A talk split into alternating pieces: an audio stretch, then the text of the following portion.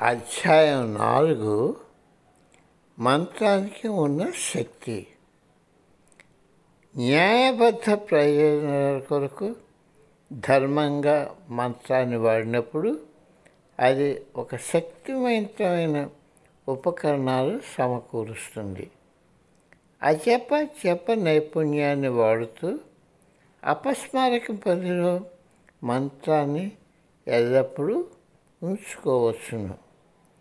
ఈ విధంగా మనం ఏమి చేస్తున్నా సరే మన మనస్సు లోపల మంత్రం ఉంటుంది. అవసరం అనుకున్నప్పుడు మనం దాన్ని జాగరూకతలోనికి తీసుకొని రావచ్చును.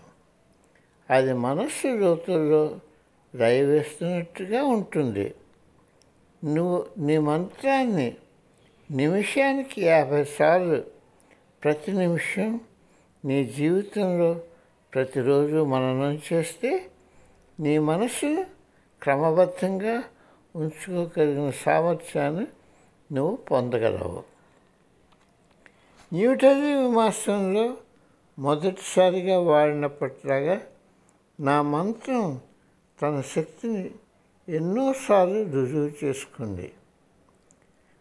పంతొమ్మిది వందల తొంభై రెండవ సంవత్సరంలో నేను ఇద్దరు స్నేహితులతో సమావేశం అవ్వడానికి బ్యాంకాక్లో ఉన్నాను. రాత్రి భోజనం తర్వాత మా హోటల్కు నడుస్తూ తిరిగి వస్తున్నాము.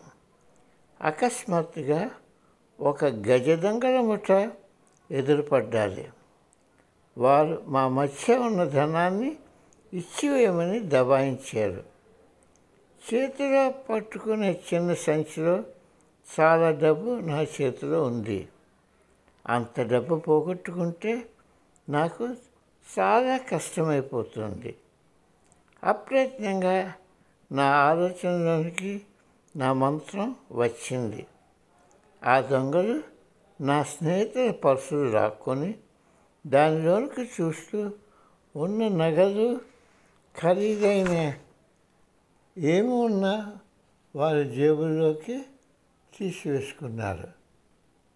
వారు నా ప్రక్కకు కానీ నా చేతిలో ఉన్న సంచిని కానీ వారు చూడలేదు.